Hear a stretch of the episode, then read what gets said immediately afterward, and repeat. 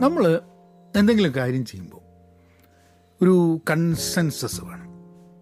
നമ്മൾ എന്തെങ്കിലും ഒരു കാര്യത്തിൽ നമ്മൾ മറ്റുള്ളവരോട് അന്വേഷിച്ച് ഒരു പൊതുസമ്മതം ഒരു അഭിപ്രായ ഐക്യം ഒരു അഭിപ്രായ സമന്വയം എന്ന് പറയല്ലേ ആൾക്കാരുമായിട്ട് നമ്മളൊരു ഗ്രൂപ്പിന്റെ ഭാഗമാകുന്ന സമയത്ത് നമ്മളൊരു കൺസെൻസസ് ഡ്രിവൺ ആയിരിക്കണം. നമ്മളുടെ ഒരു വർക്കിംഗ് കൾച്ചർ എന്താണ്?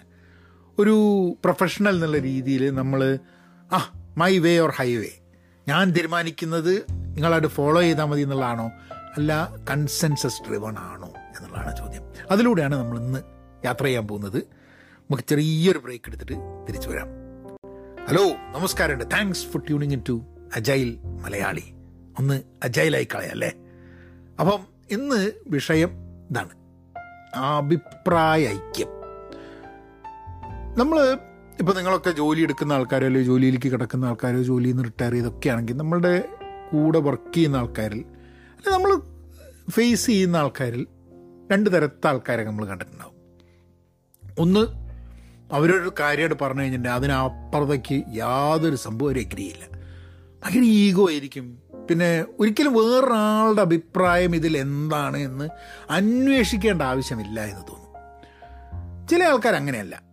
എല്ലാവരും കൂടി ഒരുമിച്ച് കൊണ്ടുപോയിട്ട് ഒരു അഭിപ്രായ ഐക്യം വെച്ചിട്ട് മുന്നോട്ട് കൊണ്ടുപോകണം എന്നുള്ളതാണ് ഇറ്റ്സ് കൺസെൻസസ് ഡ്രിവൺ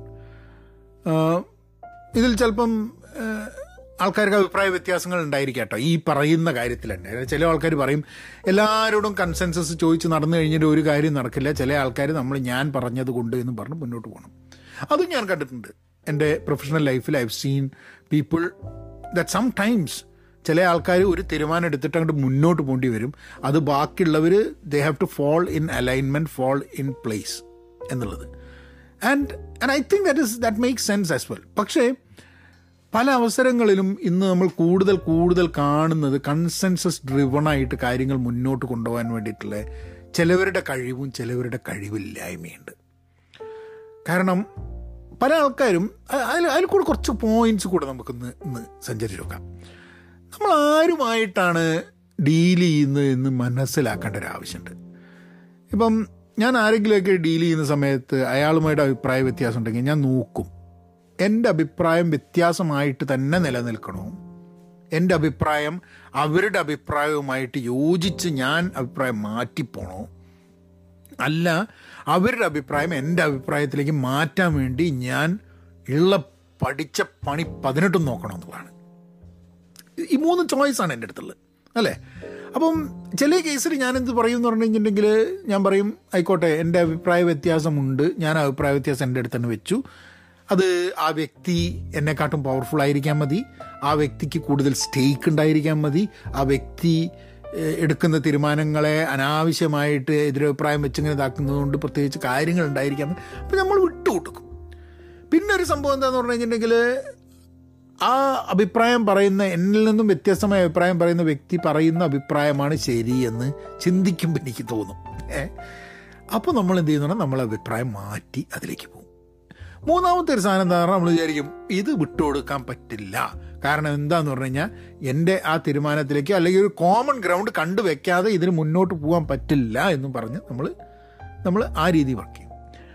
അപ്പോഴാണ് നമ്മൾ ശരിക്കും പറഞ്ഞാൽ ഒരു കൺസെൻസ് ഡ്രിവൺ ആയിട്ട് വരുന്നത്. കാരണം നമ്മൾ അവരെയും കൂടെ പറയുകയാണ് നമ്മൾ ഇതാണ് എന്റെ പോയിന്റ് ഇതാണ് നിങ്ങളെ പോയിന്റ് നിങ്ങളെ പോയിന്റ് വാലിഡ് ആണ് പക്ഷേ എന്റെ പോയിന്റിലും കാര്യങ്ങളുണ്ട് വി ഷുഡ് വർക്ക് ടുഗദർ എന്നുള്ളൊരു ഒരു കോമൺ ഗ്രൗണ്ട് വളരെ കോംപ്ലക്സ് ആയിട്ടുള്ള പല ഡിസിഷൻസിലും പല കാര്യങ്ങളിലും ഇങ്ങനത്തെ ഒരു കൺസെൻസസിന്റെ ആവശ്യം ഭയങ്കരമായിട്ട് വരും.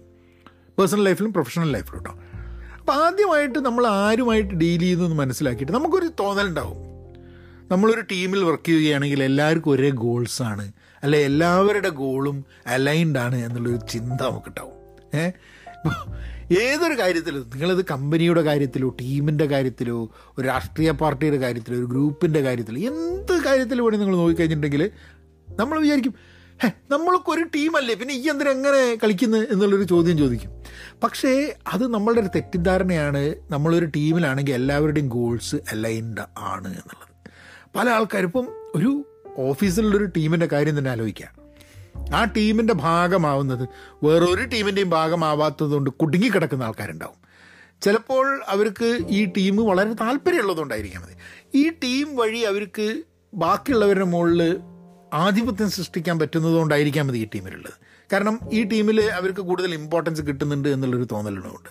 വേറെ ചില ആൾക്കാർ ഈ ടീമിൽ വരുന്നത് എന്താണെന്ന് കഴിഞ്ഞിട്ടുണ്ടെങ്കിൽ പഠിക്കാനുള്ള അവസരങ്ങളുണ്ട്. എന്നെക്കാട്ടും കേമന്മാരാണ് ഈ ടീമിൽ മുഴുവൻ. അപ്പോൾ അവരിൽ നിന്നൊക്കെ എനിക്ക് പഠിക്കാം എന്നുള്ള ആഗ്രഹത്തിൽ വരുന്നുണ്ട്. അപ്പോൾ ഒരു ടീമിൽ എന്തുകൊണ്ട് നിൽക്കുന്നു എന്നുള്ളത് ഇൻഡിവിജ്വൽ ആയിട്ടുള്ള അവരുടെ ഗോൾസ് വളരെ വ്യത്യസ്തമാവാം. ടീമിനൊരു ഗോൾ ഉണ്ടായിരിക്കാൻ മതി. ടീം വിജയിക്കണം എന്നുള്ളത്. പക്ഷേ ഇൻഡിവിജ്വൽ ആയിട്ടുള്ള ആൾക്കാരുടെ ഗോളുകൾ അലൈൻ ചെയ്തോളണമെന്നില്ല എന്നുള്ളതാണ്. അവിടെയാണ് ഈ കൺസെൻസസ് വളരെ ഇമ്പോർട്ടന്റ് ആയി വരുന്നത്. കാരണം നമുക്ക് സംസാരിക്കേണ്ടി വരുന്നു. എന്താണ് ഇൻഡിവിജ്വൽ ഗോൾസ് എങ്ങനെ അലൈൻ ചെയ്യുന്നു? അത് അലൈൻ ചെയ്തില്ലെങ്കിൽ ടീമിന്റെ ഗോൾ തന്നെ അച്ചീവ് ചെയ്യാണ്ട് പോകും എന്നുള്ളതാണ്. ഇപ്പോൾ നമ്മൾ ക്രിക്കറ്റിന്റെ കാര്യം പറയുകയാണെങ്കിൽ ആൾക്കാർ പറഞ്ഞിട്ടില്ലേ അവസാനത്തെ ഓവറിന്റെ അവസാനത്തെ ബോളിൽ ഒരു ഓടിയിട്ട് എപ്പോഴും ബാറ്റിംഗ് വെക്കാൻ വേണ്ടിയിട്ട് അത് സ്വന്തം എന്താ പറയുക സ്കോറും സ്വന്തം സ്കോർ എത്ര എന്താ പറയുക how many how many runs you have done over a period of time എന്നൊക്കെ പറഞ്ഞിട്ട് ഈ സംഭവങ്ങൾ ഒക്കെ മെട്രിക്സ് ഒക്കെ ടേക്ക് കെയർ ചെയ്യാൻ വേണ്ടിയിട്ടാണ് ടീമിന്റെ വിജയത്തിനെക്കാട്ടും കൂടുതൽ.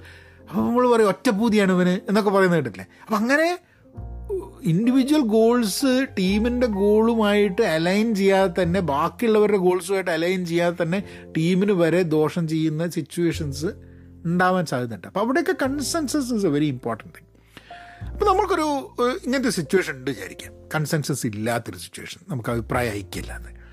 നമ്മൾ എന്ത് ചെയ്യണം തന്നെ? ഇതും ആദ്യം ആരാണ് എന്താണ് ഏതാണ് എന്നൊക്കെ മനസ്സിലാക്കിയതിന് ശേഷം we should lay it all down അതായത് ഇതൊക്കെയാണ് ഓപ്ഷൻസ് ഉള്ളത്.